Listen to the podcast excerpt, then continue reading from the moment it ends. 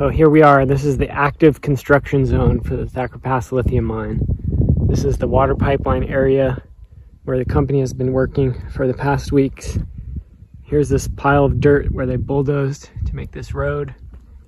And literally about two and a half feet past under this sage bush, baby birds. Brand new babies alive waiting for their parents to come feed them. Helpless in this nest under this sage here.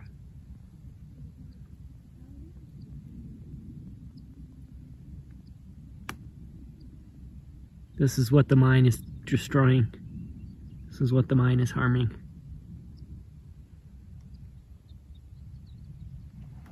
I'm gonna leave them alone.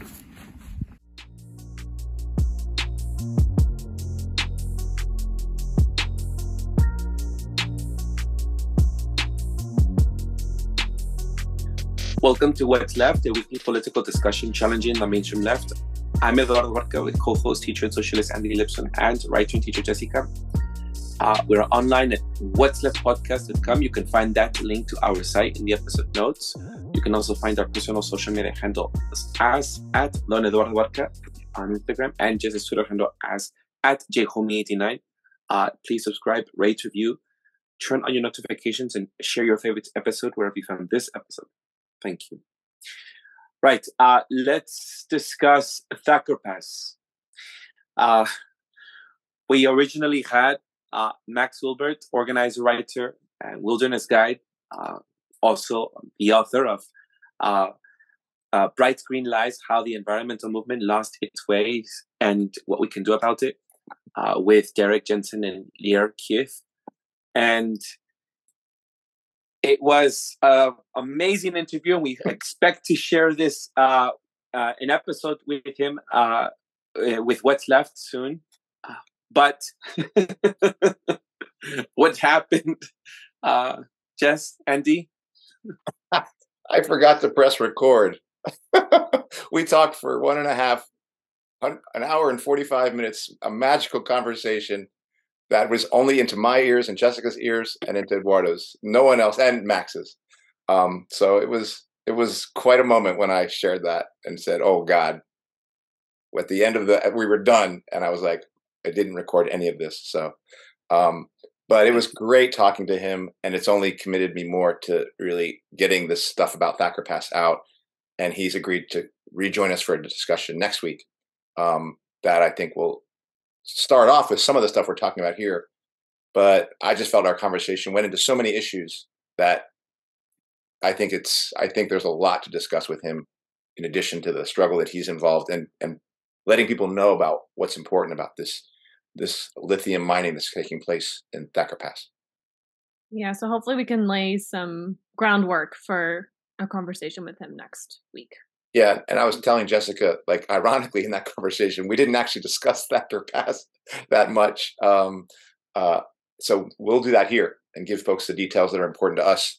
I'm sure Max will add some things next week, um, but um, you know, we just ha- I just have to let it go. I- have struggled all week to let this go, um, and I'm just going to have to. And as Jess said, we're still recovering from that I, amazing interview. So I have PTSD. um, as yeah, as Max said, we're all human, so he was very gracious about. Yeah. For now, for now, we're all human.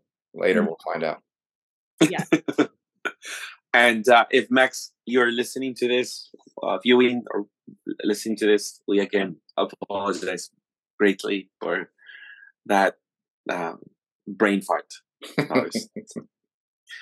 Anyhow, um, so as stated, we'll be discussing Thacker Pass and we'll be discussing uh, a little bit about Max. I think not too much because I hope that he'll be able to share a lot of what he already shared with us in that uh, interview.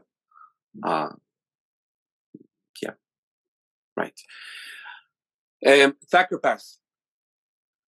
So, uh, this was originally a, uh, a topic of discussion that was suggested to us by Jess why don't you tell us why, Jess? Sure. So, why did I bring it up? I mean, I, I just feel it connects. e- Even honestly, I was thinking about just this segue, and there's so many connections between our last full episode on AI and just the role of industry in the fourth industrial revolution.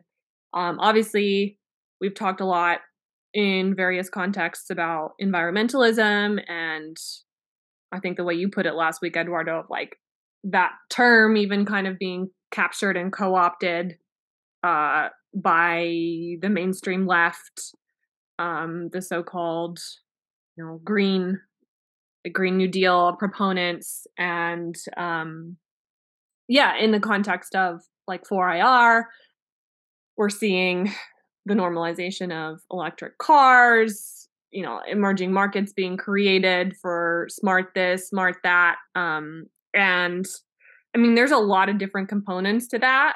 Uh, Thacker Pass, like, well, Thacker Pass itself is, you know, a place in northern Nevada um, where they're trying to move forward basically with an open pit lithium mine. Um, so a lot of the conversation with that revolves around lithium in particular, which is one of the key uh, precious minerals, right, that is required for things like electric car batteries and smart devices. It's not the only material. Um, I know we've talked briefly about cobalt and nickel and and then of course like all the sort of overlap with fossil fuels being used in various capacities to extract you know violently extract these so-called green um, materials from the earth from the ecosystem. So yeah just thinking about the role of this from a narrative perspective things being greenwashed that kind of narrative control that we're always trying to kind of deconstruct on the show um capitalist warmongering psychopaths trying to kill the earth um and yeah i mean i the sort of like trigger thing for me why i had brought it up like a week or two ago is because i mean i've kind of been following the basics of what's been going on with the protect thacker pass movement i call it a movement or organ organizing um which was kind of started by max and um will falk back in 2021 um, where they basically just went and like set up camp, like a, a protest camp, and it's gone from there. There've been various stages. You know, there's been a lot of like legal fights been going on over the past what is it year and a half. I'm so bad with time. I feel like everything post 2020 is just a blur to me. But yeah, the past year or two. Um, and then two weeks ago ish, um, I happened to see on their Twitter some images of uh, basically like a direct action of activists climbing onto heavy machinery in order to kind of shut down um, to shut down construction for a short period of time. I think they shut it down for a day, uh, maybe more. I don't know. Um, so I was just thinking about strategies um, in terms of fighting these like you know David and Goliath or seemingly David and Goliath kind of fights, um, and we're all kind of in our different you know got the education front, we've got the tech front, we've got the environmental front, um, et cetera, et cetera. So yeah, I think it's interesting to talk about just kind of on the on the, the micro level um, like what's happening there like why does this particular place matter so much but then also sort of what does it represent and how does it fit into this larger um, fight i guess against uh, ecocide and and the fourth industrial revolution.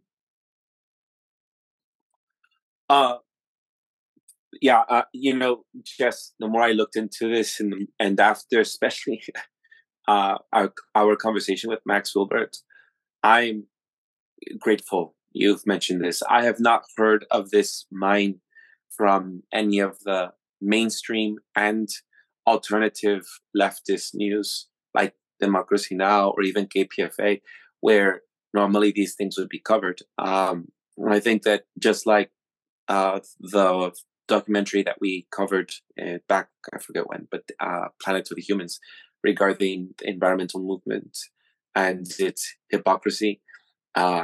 Uh, this is one of those. This is one of those areas where environmentalists stay quiet around this issue because they don't want to say something regarding this that is supposed to be their key to climate change, which is more solar power, solar power panels and uh, wind uh, energy, and using all of that will also take uh, uh, a lot of mining, a lot of resources from the natural world.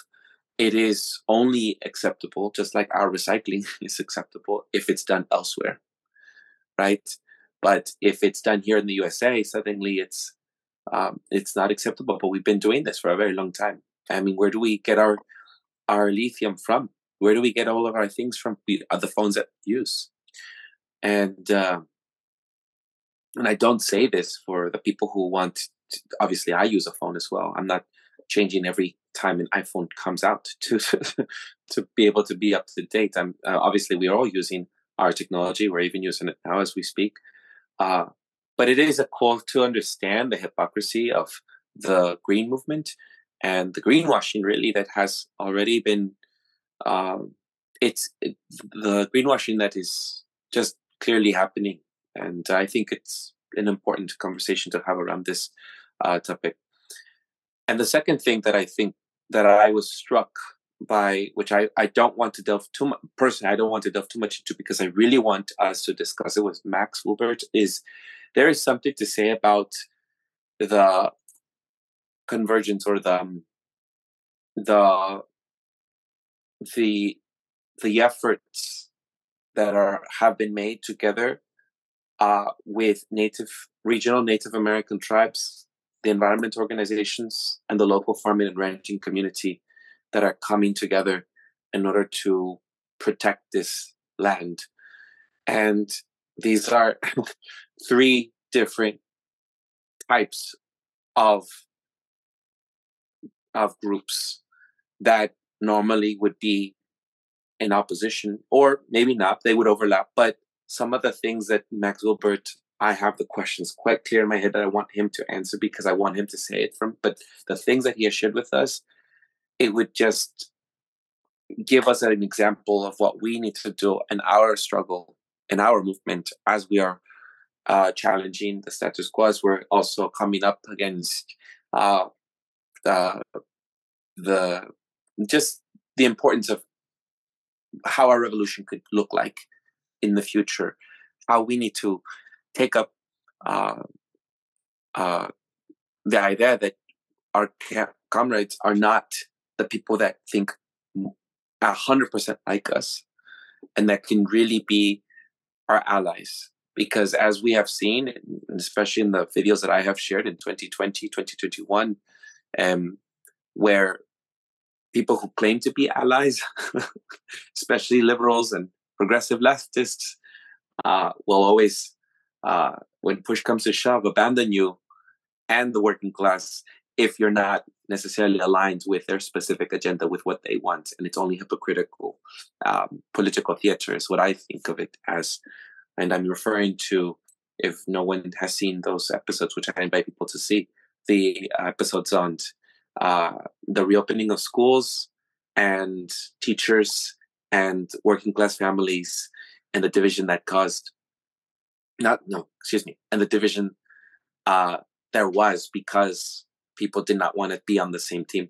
And that was specifically uh, teachers who are now at this at right now who i just attended this uh, board meeting last tuesday. And it was very interesting being and seeing two different camps. I saw the people who were for the and I saw the teachers union and they were asking for a salary raise and they were asking for not thirty dollars an hour for uh, paraeducators and they were asking for higher raises for uh, uh, uh, for teachers. I'm for that, but I just wanted to say at the mic, I'm so pro this, but where were you when we needed you back in 2021? Where were you? and you expect us now to be a part of your team and to show solidarity with you and to be united on this front when back three years ago you left us in the in the what do you in the in the dungeon? What, what's the expression? In the lurch i think it is. Oh yeah. Left you in Yeah. the lurch. Yeah you see it's always here somewhere. But anyhow. Always know it. I don't know why you always. uh, no, they did. They so so I I I think about uh, that time, and I think about our moving forward, where we are heading, and who are our allies today. And so that is an important conversation. So to have, and I, that's why I'm grateful that you have brought this up because I, looking into this further, Jess, it, it and delving into it, there's a lot of things that one can pull out of this alone. Uh, so um, that's that, and then I think maybe we can discuss some of the uh, the chronolo- the the the the, um, the status of the mind. Yeah. Well, and I just want to say really quick before Andy goes, like I I really liked that question that you asked Max last week about sort of like working across differences cuz and I liked his answer because he didn't romanticize it in any way. You know, it's not like, oh, la di da, like these groups are just like, you know, seamlessly able to work together and overcome all their differences or whatever. Like, yeah, there's fundamental like sometimes fundamentally different values between like say conservative ranchers and you know tribal peoples um you know white environmental like western activists coming in like the, they're really different groups those kind of three central um groups but i mean that's what has to be done is like we have to learn to have conversations and then to put those conversations actually into action and and do something um and i feel like that's you know kind of one thing that we we try to do. I mean more on like a conversational basis but we try to do on the show is like just not sh- shy away from trying to model however like messy they are and ugly and sometimes you know we don't like find a resolution but yeah i think we need more of that because especially the mainstream left mainstream left has seems to be just narrower and narrower in terms of like who they are who they will allow even into the debates Yeah. I mean, oh, geez, where I want to start? Um, I think I'll guess I'll say I'll, when you said stay quiet, Eduardo, it's interesting. We it brings you back to us challenging the mainstream left.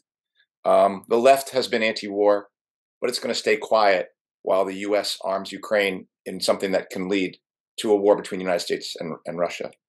The the mainstream left opposes corporations, but it's going to stay quiet when massive corporations like pharmaceutical companies and big pharma are are brought in and fused with the state to push their products on us and to force our products on us and to fire workers who refuse to take those products.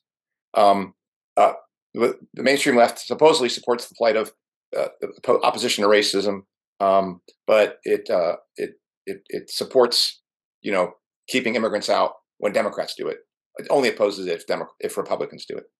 And I think this is a perfect example of a mainstream left that says it's wants to protect the environment, that it says it's against these these processes um, of mining and of of capitalist production and resource extraction that lead to the destruction of the earth, and and they call it talk about global warming, but at least lead to the harm, harming of the environment.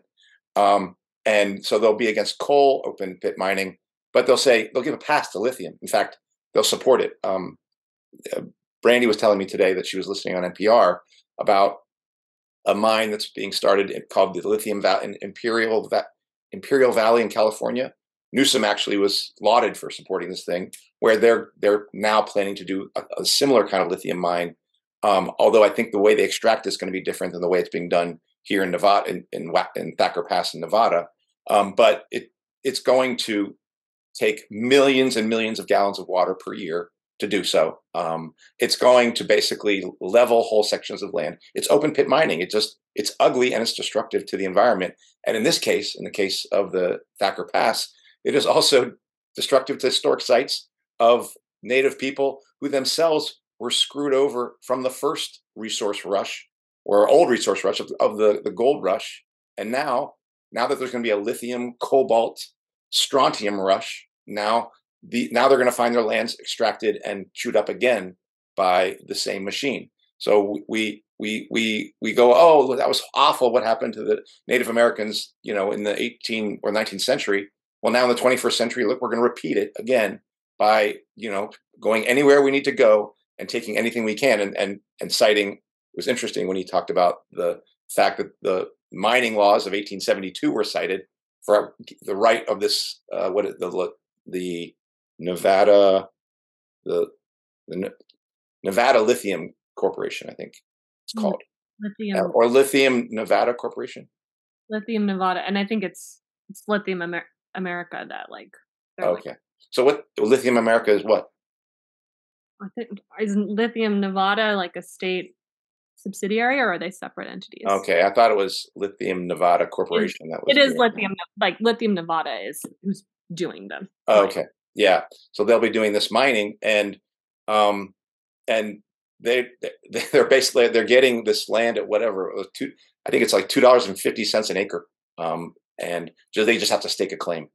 Um, so it's and I really think it, it I think what Max and the people who are fighting at Thacker Pass raise the question of are we is this a world we, we're prepared to go in, forward into?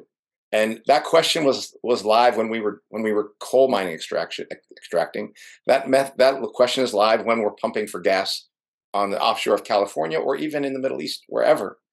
But it's it's it, the question is now coming up again in a new extraction, in a new set of resources that are being taken out of the land, and of course given a pass because it's for supposedly things that will protect the environment. These electric cars, um, which there, there's no there's no environmental protection here. When you look at all the resources brought to bear for this process of extraction, as it was laid out in Planet of the Humans, even if you thought, and I don't, I no longer count CO2 among the things that I'm concerned about as it relates to the capitalist destruction of the environment. CO2, CO2 production to me is not the thing I'm worried about. I am worried about the capitalists when they say they're going to bring like thousands of tons of sulfuric acid into the region to be part of the extraction process for getting lithium out of that region, which is how they're going to do it. That's one like it's uh, spodumene, spodumene, which is a type of rock that can only you can only extract lithium from that when you bring sulfuric acid um, into the game. Um, so in addition to you know using millions of gallons of water, they're going to be taking you know they're going to be truckloading tons and tons of sulfuric acid into this region and using that as part of uh, the process by which they extract lithium from the rock there. Um, and, so, and, of course, sulfuric acid is a byproduct of oil refineries. Is that correct? Um, I don't know where they get all the sulfuric acid. That I don't know. I'm, pre- um, I'm pretty sure it comes straight from, pretty much straight. okay, so you know, and maybe they're saying, "Oh, well, look, we're putting this to use," but you know, in light of what we just saw in East Palestine, Ohio, I don't think I would want like tons and tons and tons of sulfuric acid going across trains in this country all the time. This is just another accident waiting to happen. And do do you really? I mean, what are they? They're, what they're talking about? They're talking about taking the rock, the process of extracting lithium. You first you have to take the rock, ground it up, and then you then you put it into a, a giant heating furnace before and then you cool it again. So all this is going to take tons of energy. Then you cool it again and then you put it in hot sulfuric acid. It's it's an, an incredibly energy uh, extensive process. So it's going to be if you were concerned about CO2 production, it, you're going to be producing a ton of greenhouse gases to to make this to get this lithium extracted. And but I think most important is just the destruction of native lands, of native historic lands and of you know species that are fragile that are in the region and just the fact that what what something that max was writing about it's one of the few places that is truly quiet truly dark um, where you can really be at peace are we going to not leave any place left alone to be at peace the answer, I guess, is no, we're not. We're going to take anything we want. And I'll get into more like, why do I think they're doing this? I, I think there's an intimate link between battery production and the fourth industrial revolution. Um, I guess I'll just go with this. This is what I just saw from Samsung. Um, it goes, they were saying, what kind of energy changes will there be in the era of the fourth industrial revolution? To realize the state in which everything is interconnected, battery is an absolute necessity. This is because battery enables us to overcome the limits of space and time, such as supplying or replenishing energy continuously once it is all used up. For instance, an AI robot is useless if it can only function for no more, for no more than 10 minutes when it's unplugged. For an AI robot to self study through big data, it must be turned on 24 7, right?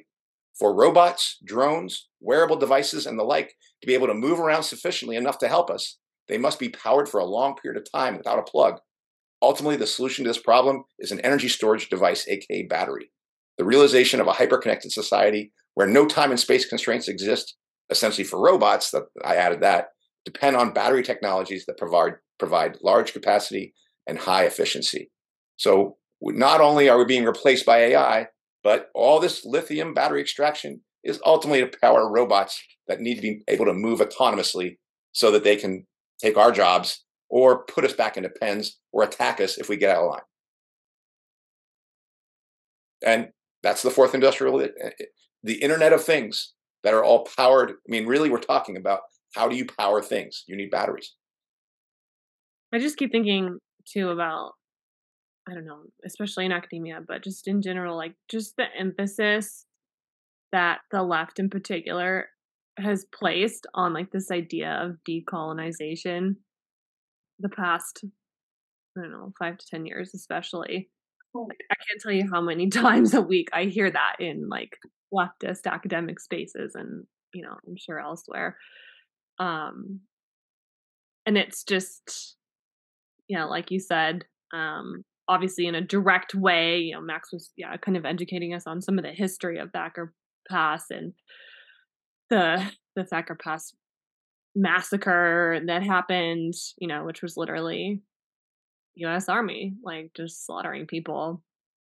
And it's like I don't know. There, there's no way in which this is not recolonization. Like from an environmental perspective, from an economic perspective, like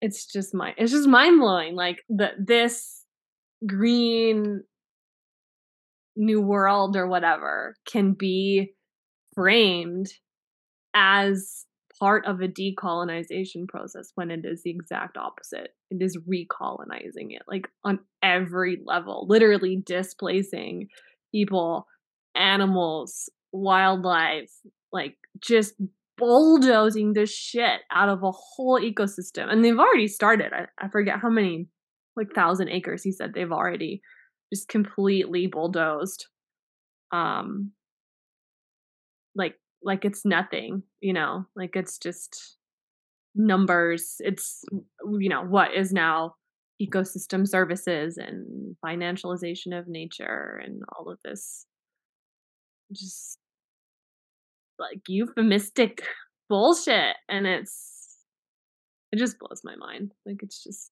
it's colonization on every level I oh it's on. Um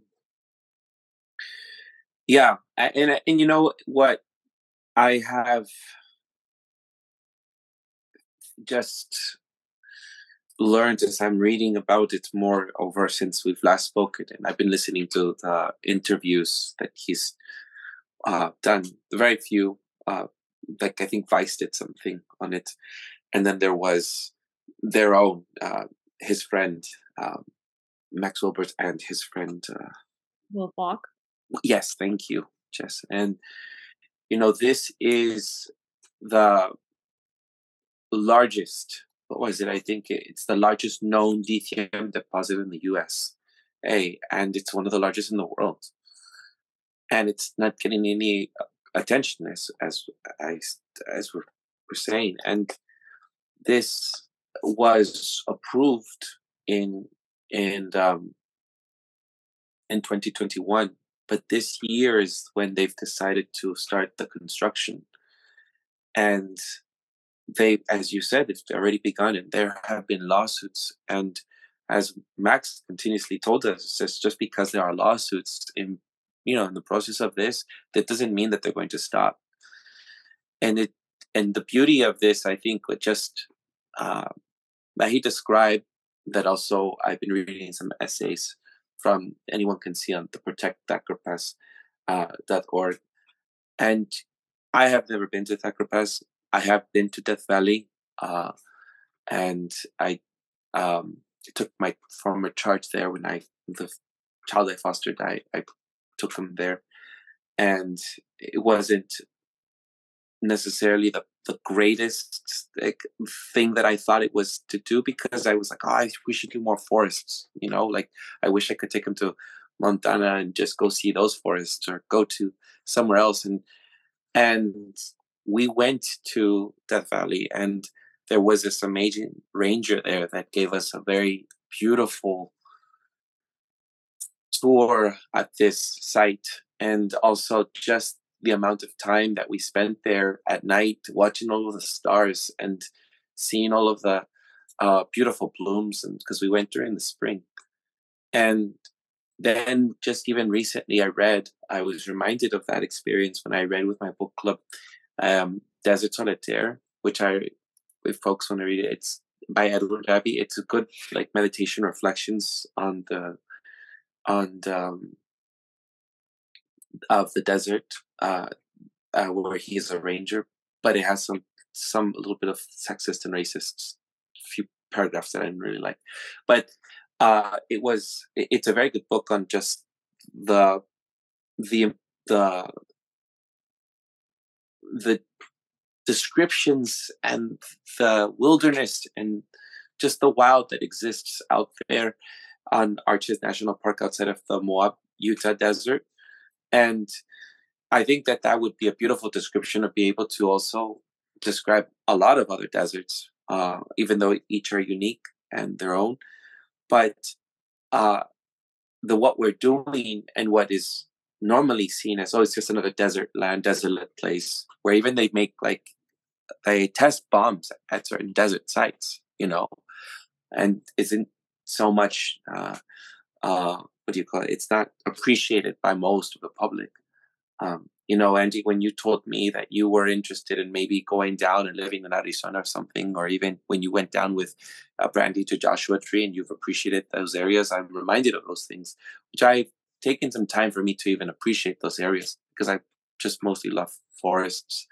Uh, I I've gone to appreciate it, and but it's not, and then ours. I don't think of, of it as I don't think most people would see it as always as important. But then if you look at even just some of the images online, the mountain where it's located, it's gorgeous. Uh, so, um, and then also just as you were talking about colonization, Jess, I'm also thinking about the tribes that, uh, so, I mean, I'm not, I don't want to, uh, what do you call it? Um, fetishize tribes and their relationship to nature. I think that all of us have our ancestors uh, from different continents that have had that relationship. Except I think the reason why we see tribes as that is because they are the that we are on this land, right? We're not like I'm not in Mexico. You're not in your ancestral land, like we're originally we're kind of from, if so to speak. But I think that the reservations of and and and this country's history and and where we live in the USA obviously brings to us the up the forefront of the indigenous cultures of this country. So um, that's the reason why we're bringing it up and we're talking about a specific area. But uh, a lot of places aren't considered to be uh, tribal land technically and by law, you know, and and I have an issue with that because even as I'm here in San Francisco, this is Ohlone land, so to speak. I'm not, and Ohlone tribes are not necessarily recognized by the federal government. That's also arbitrary, you know, by, uh, and and the allowance of that, I think, by um, a lot of uh, indigenous tribes to allow or to be reliant, I should say, by law and to also uh, uh, need to go through court to fight something like this. This isn't something that I think is not to dismiss the efforts that are being done by those, even like as I think about Brandy and how much she does um, through her local uh, uh, uh, uh her local organizing uh, through using of laws.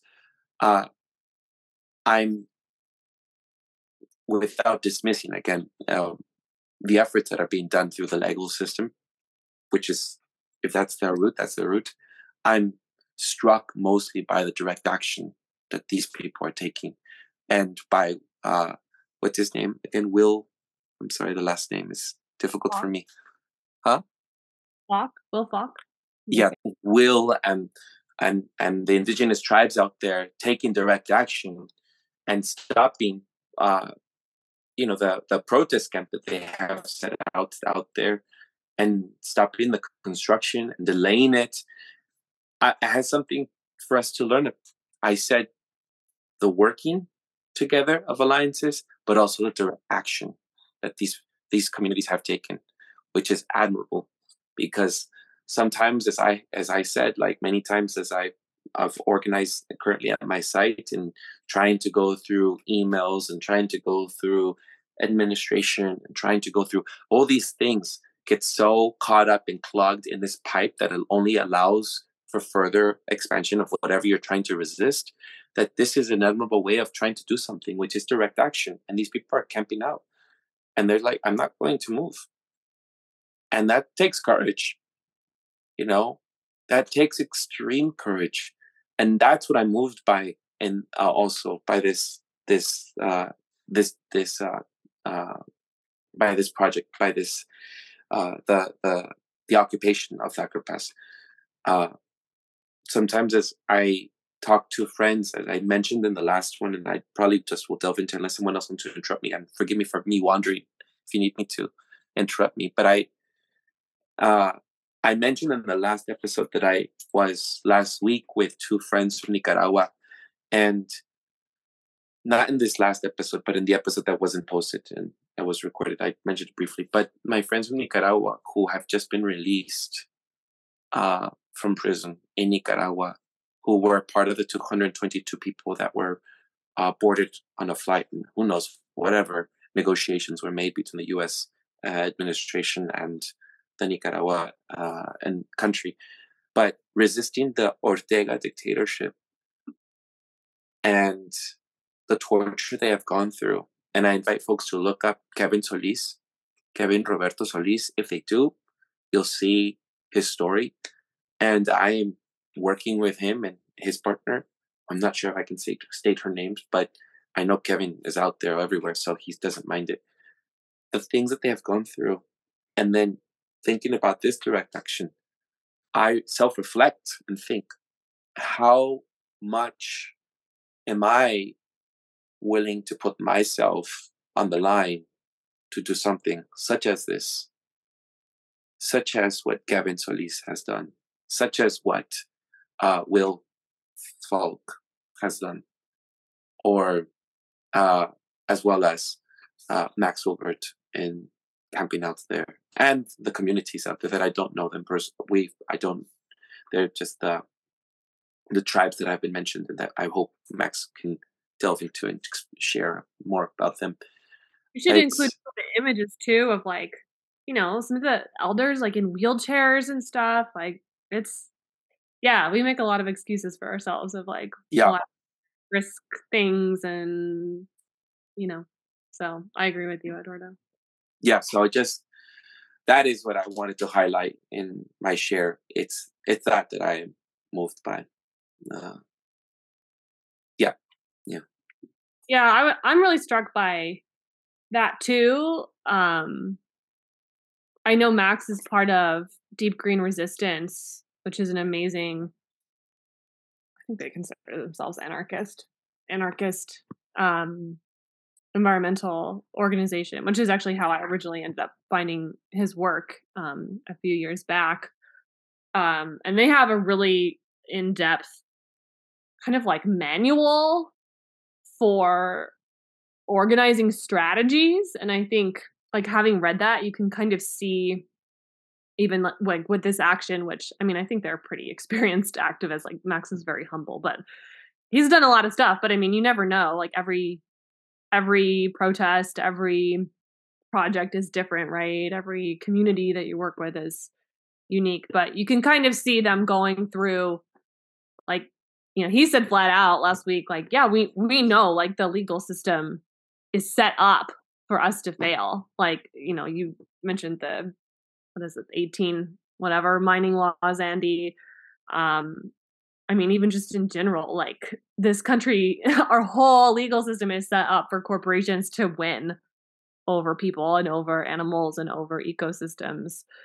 Um, which I think like yeah, like the past few years, especially I hear, especially on the right, like a lot of um, in the left, it's like vote, you know, vote for change, which we know that's set up for, you know, status quo at best. Um, we talked about that before, but on the right, I do hear a lot of like, well, the law will protect us, the Bill of Rights will protect us, the Declaration of Independence will protect us. We need to just sue these people in order to hold them accountable stuff like this and yeah i think it's like i'm not just i'm not saying like don't do the lawsuits but eh, i i'm very skeptical that on a grand scale like it's just it, it was never set up for that i mean you want to talk about like tribal peoples right and these documents i mean they weren't they weren't even included as like people and it was their fucking land. It is their their land, right?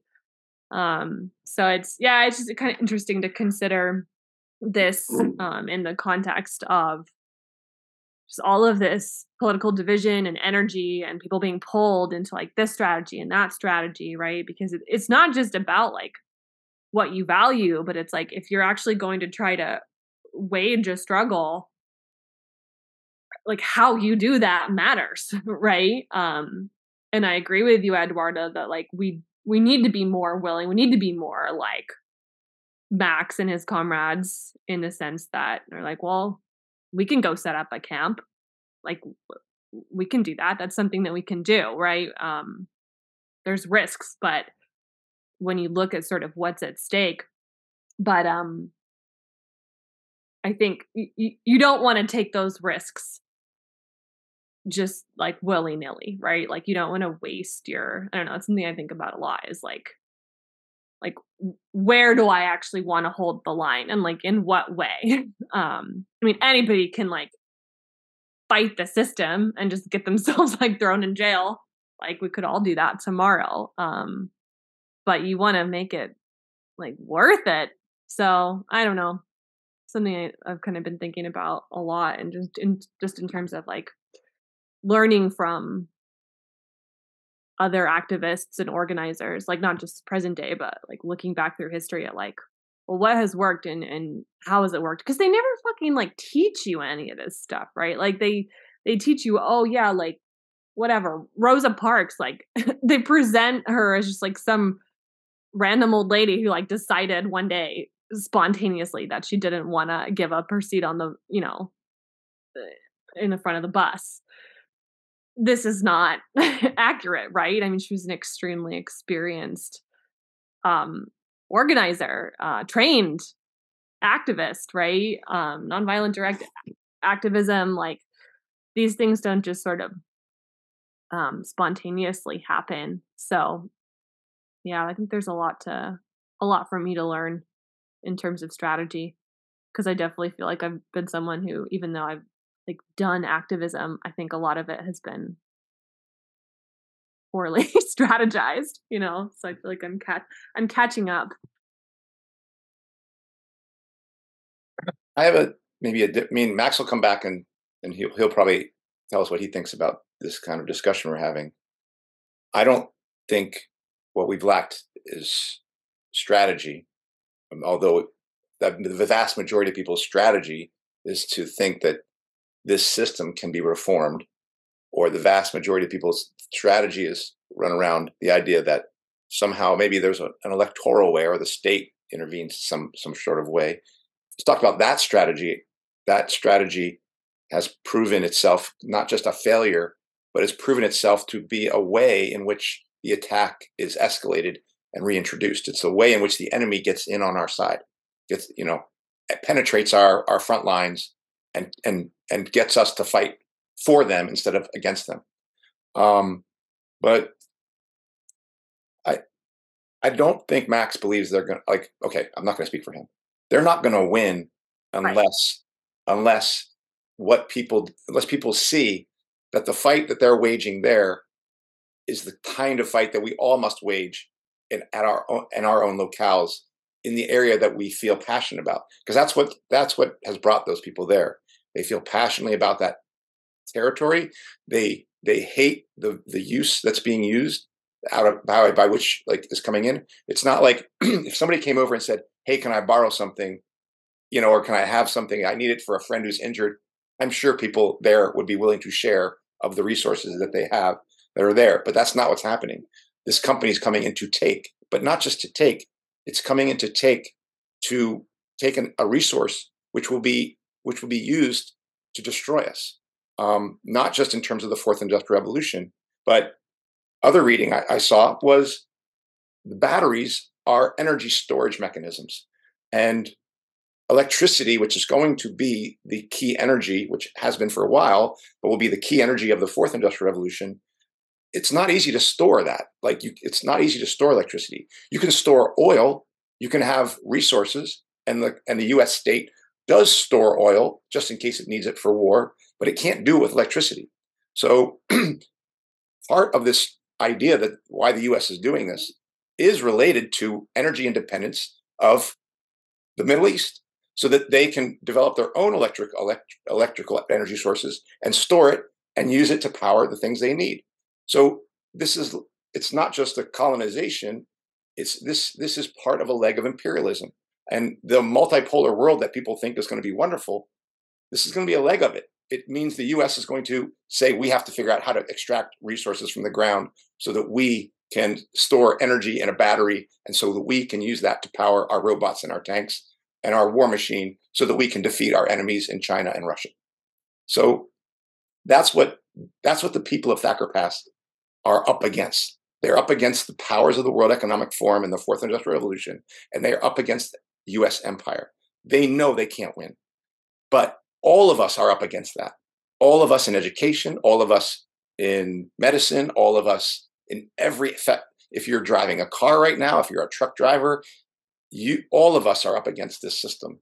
And unless we decide to say, you know what, the law is not going to be the thing that's going to help us. And I do think that like he he gives a timeline of their struggle and shows the different ways that they try to use the law to slow to slow the opponent down. I don't think they had any belief that that this was going to be the thing that they were looking for legal tricks to try to stop them but the system is geared against them and and, and like he ultimately said oh we recognize that this is a historic site we recognize but that's all we need to do we can recognize it we feel your pain now we're going to go take it um, and that's all they they're bound to do um, so i feel like what they're saying particularly when when max was talking about not just lithium extraction but other resource mm-hmm. extraction is this is the all of us are now in this fight. And unless we wage this sort of fight in, in our locales, we're going to lose. And I, he's, I, it's, I think he's, I'm not sure he's saying that, but that's the message I take from it. And that's, that's what I believe is we're all going to have to figure out how to be Thacker Pass activists, if you will, in our own location.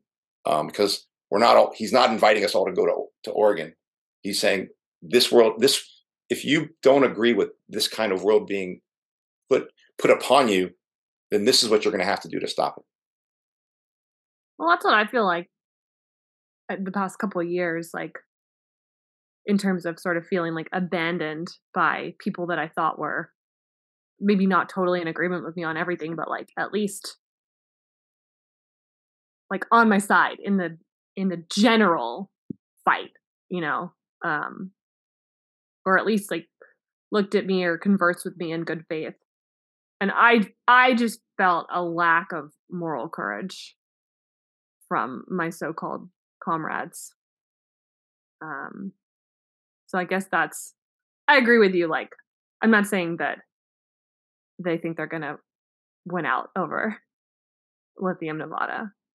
They know it's a it's a David and Goliath fight, but you still have to wage it because it's it's that important. I mean, hmm you know, and yeah, like you said, it's not every single person has to wage that particular fight, although, you know, they do they do need people to go there, like who feel called to do so. Um and yeah, I was thinking too about like I think this was back on what Eduardo was saying a little earlier, but like this idea of sort of perception and well, one, like out of sight, out of mind, which I think is the story with a lot of um resource extraction, you know, especially when we do it like abroad.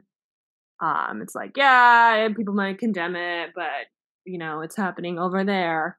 Um, and even in even in mainland America, right? I mean, even this place, right? It's it's remote. you know, it's not familiar to most people. Um, and yeah, like the desert kind of has this weird association of being like barren and a wasteland, even though, you know, like he was saying, like, well, it's not it's not a wasteland to the to the bullfrogs and the birds and the you know, the antelope and whatever. Like, what about their home? Um, so I think there is like a an aspect of this which is just sort of a I don't know, like it's, if it's if it's not your home, like of course you're not going to feel as compelled to defend it, right? Um, I think if the government came in or a corporation came in and like, you know, walked into your house and said like, "Yeah, we hear your we hear your claim to this, but get the fuck out," right? Like, and they start bulldozing, you're you're gonna be pretty motivated to at least mm-hmm. try to do something, go to court, or you know, throw hands, something, right? But it's a lot harder to to to do when it's out there, like over there, you know. I think there's a lot of people who like care, but not enough to like not enough to to cultivate that moral courage which is necessary. Well, just one thing. This is the Green New Deal put in put in play, right? This mm-hmm. that so people who historically have said that they would oppose this are now promoting it, and they kind of don't want to know about it. That's what was when Brandy was telling me the NPR episode that was today that was talking about Imperial Valley, which is in California. The person who was on NPR being interviewed was basically saying, This is why this is a great thing. This is why this lithium extraction is a great thing. And there were some callers who came in and said, Well, what about, isn't this going to like somehow hurt the land? Isn't going to still create greenhouse gases? And the person really tried to dodge all the questions, but the inter- the NPR interviewer didn't in no way tried to put them on the on on the spot. In fact, they gave them a forum to try to like to help assuage people's fears and say you should get behind this. And that's that's what the left is doing now. It's basically mar- being marshaled to support a capitalist attack on humanity. Um, and we have to understand this is our home. And I I'm not going to have to go to Oregon to fight it. I think I'm going to have to fight it here in Oakland. You mean Nevada? You keep I'm sorry. Yeah, I'm not going to have to go to. Thank you. I'm not going to have to go to Nevada. I'm not going to have to go to Nevada to fight it. And I know what I said. Then I'll just put that in there. I mean, I, I I think it is an invitation to to to to look at where we are locally and see where we can be in the community that we are in to to cause a transformation to to to stir things up to strike no uh i've i've um i'm in i i look at my local school site where i am and that's where i think that that's the best way to be. You know i was telling this to to kevin solis's partner. I'm not sure if i can say her name or not but uh she was upset and angry that she got back and she says, I don't want to be in this country. she was given amnesty and given a place to come here. And, you know, it was as if some favor. She wants to go back to Nicaragua and be with her comrades. That's what she wants to do back in the prison where she was at. She didn't know she was getting on a plane. They just uh, uh, covered the buses and they blinded them, covered them as they were taking them to an airport, but they didn't know until they heard airplanes and they thought they were going to be somewhere else. And they didn't realize they were coming here. But I said to her, you know, you don't have to give up your your fight. There's a lot of work to be done here too. And we need people like you as well. We're going to need that eh, same energy. You know, yes, your family's in Nicaragua, Yes, your comrades over there in Nicaragua, but there is also a, fa- a fight to be had here. And I would love it if you, you know, joined whatever area you think you need to in this area here. I would love it if you joined me, honestly. but you know, it, it, it so so it it it calls folks to action here in or in your not here like in SF, but it, what I mean is in your in your place.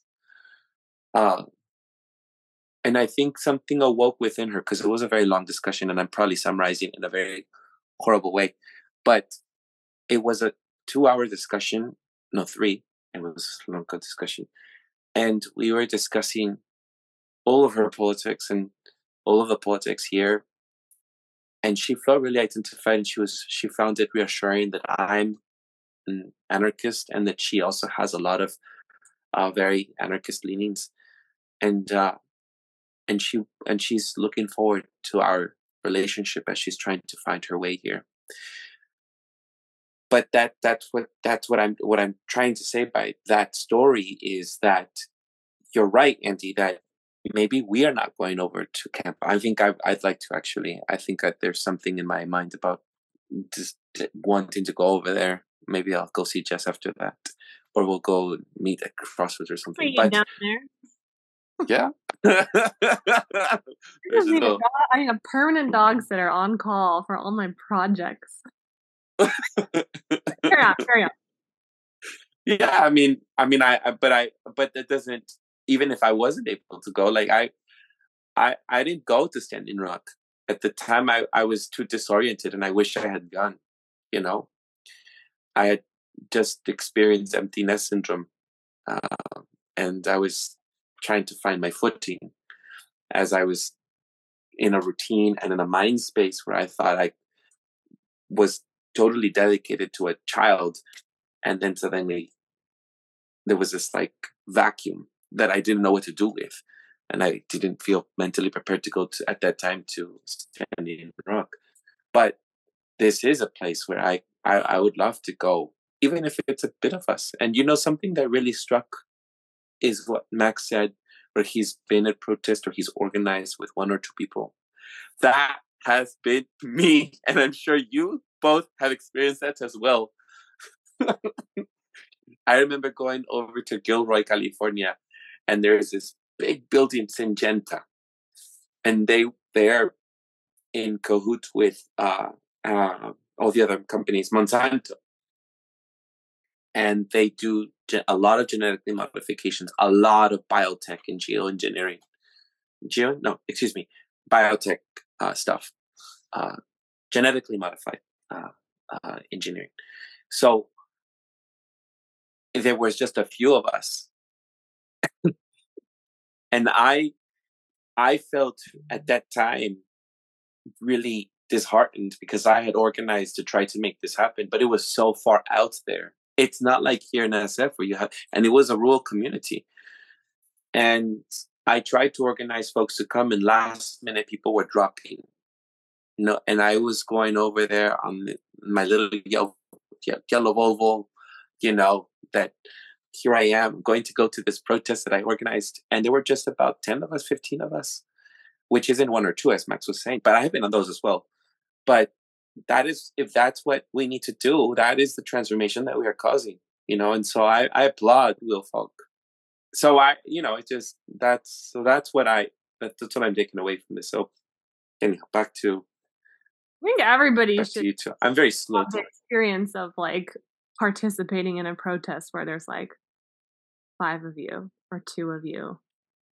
It's it's humbling, but it also kind of like I don't know. Once you It is.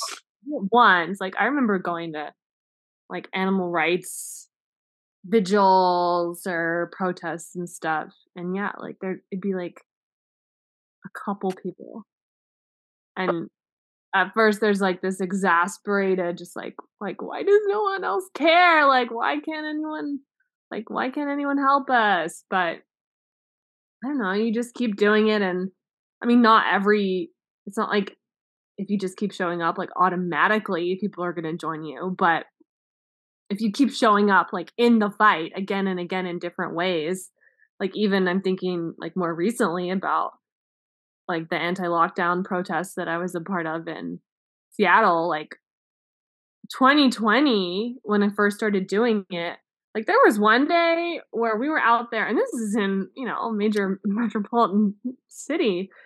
I think there were four of us, all women, like little, we're small, fairly small women, like super friendly, not like non-violent, you know, on the sidewalk. We weren't even like stopping traffic or anything, and like like we had people drive by and throw bottles at our heads for like just the tamest sidewalk protest of all time, like ever.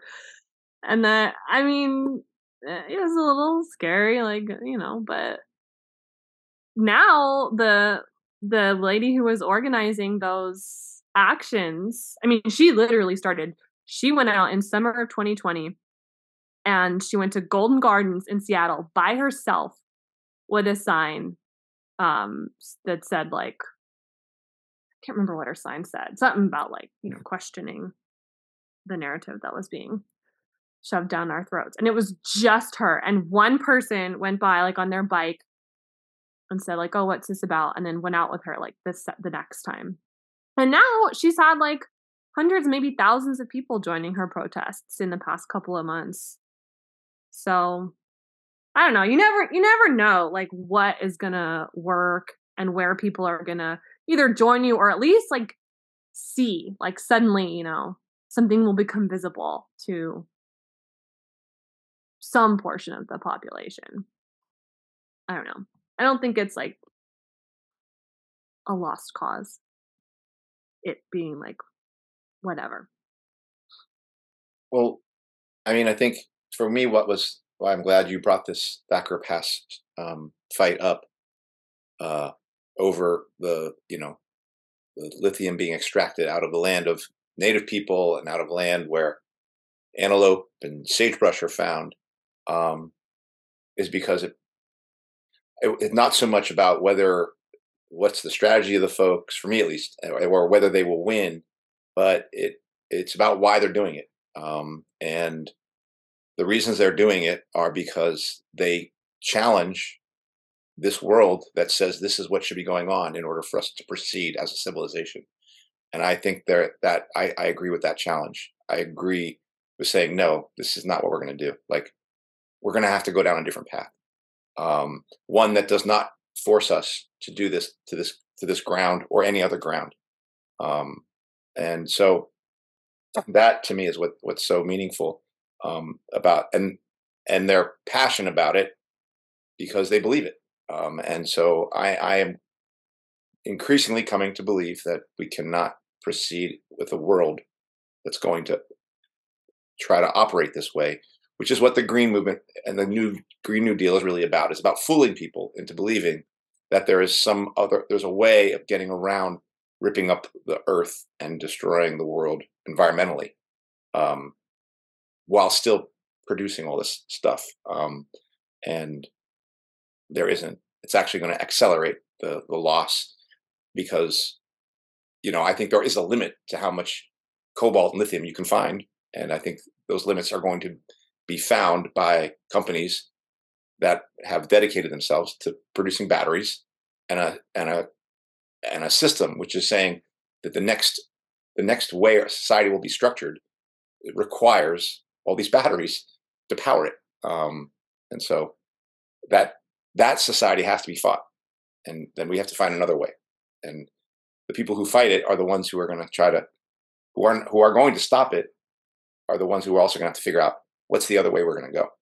Um, so that that's what is so amazing. Well, I rather that's what's so meaningful to me because it's like it's like the fighting the fourth industrial revolution in the United States in the way that I think of those Indian farmers doing, not the scale, but with that same sense of purpose. Um, and that's I think we are going to have to find that here in the United States.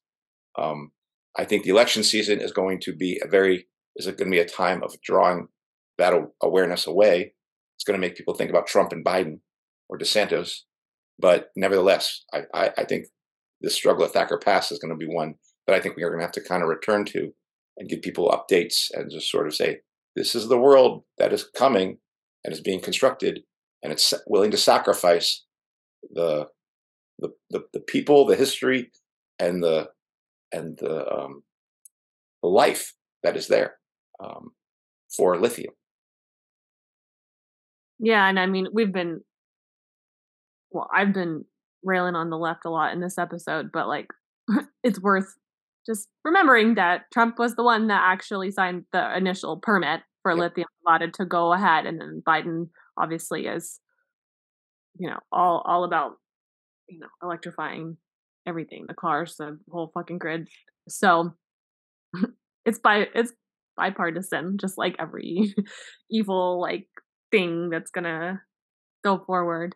And I think too, like the the second part that you brought up about like not just the fight, but the like being willing to try to imagine and then work toward an alternative is also like I mean, people should not like glaze over that part because that to me, like I, I brought this up last week when we were talking with Max. I, I don't know if I articulated it very well, but like I do think part of the part of the problem is not just like the educating and, and motivating people, but there's also like this issue of sort of failure of imagination or like failure to even sort of be willing to inhabit that just imaginative space of like creativity innovation like real innovation not like electric car innovation um because i i mean always my like sample population is always my students and it's like you know i've had them read some of them read bright green lies um and we've talked about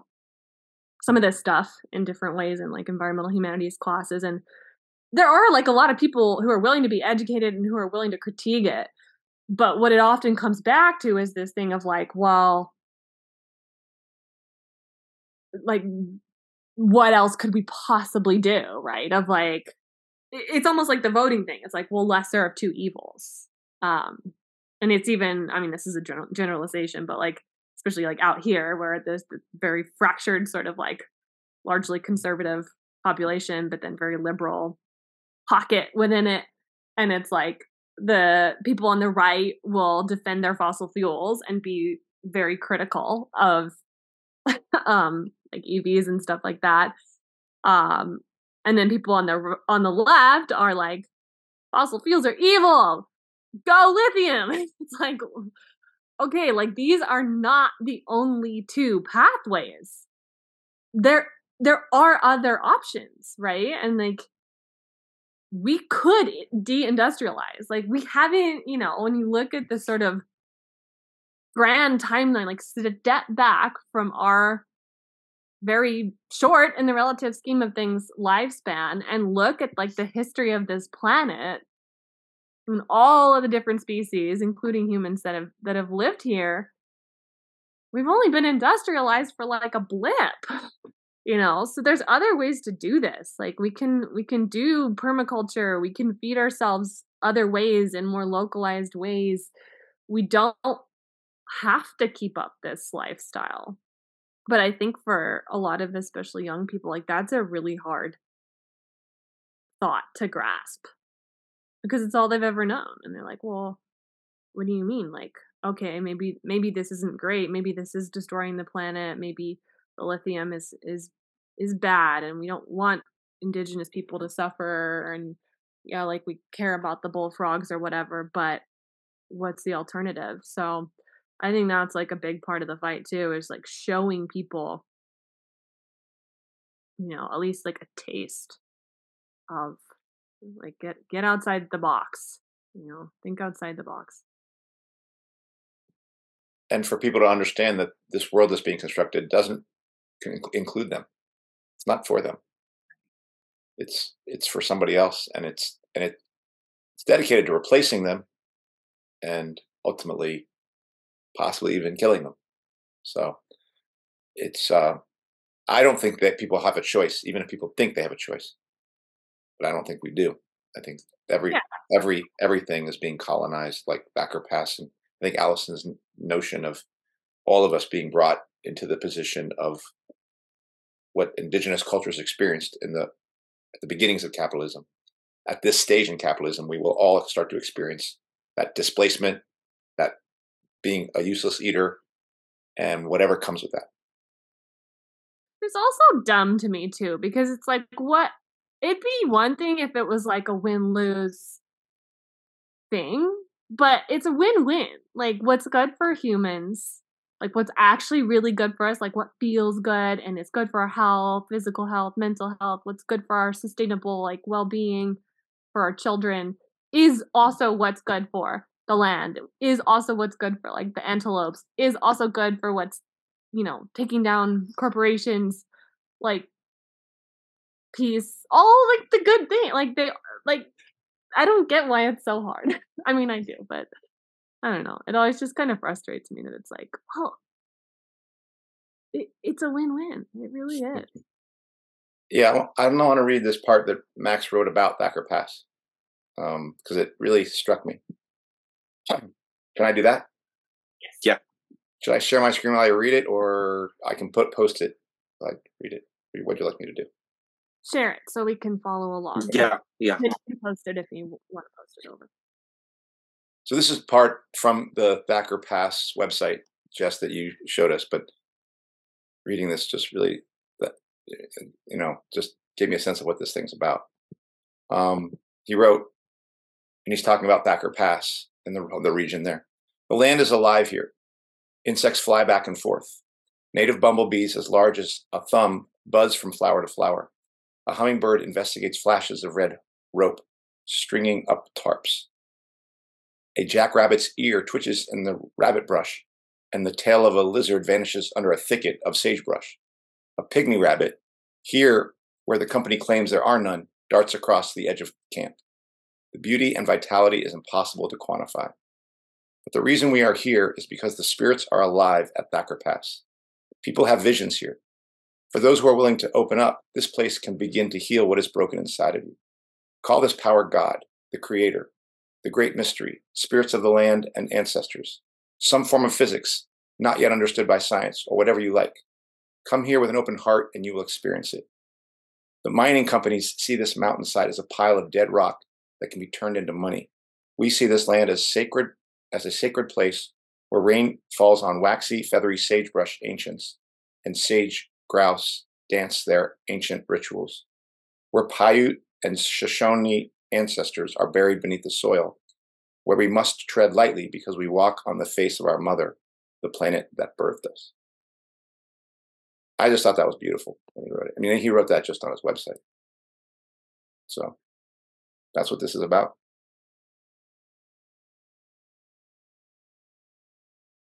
I think that's a good place to conclude.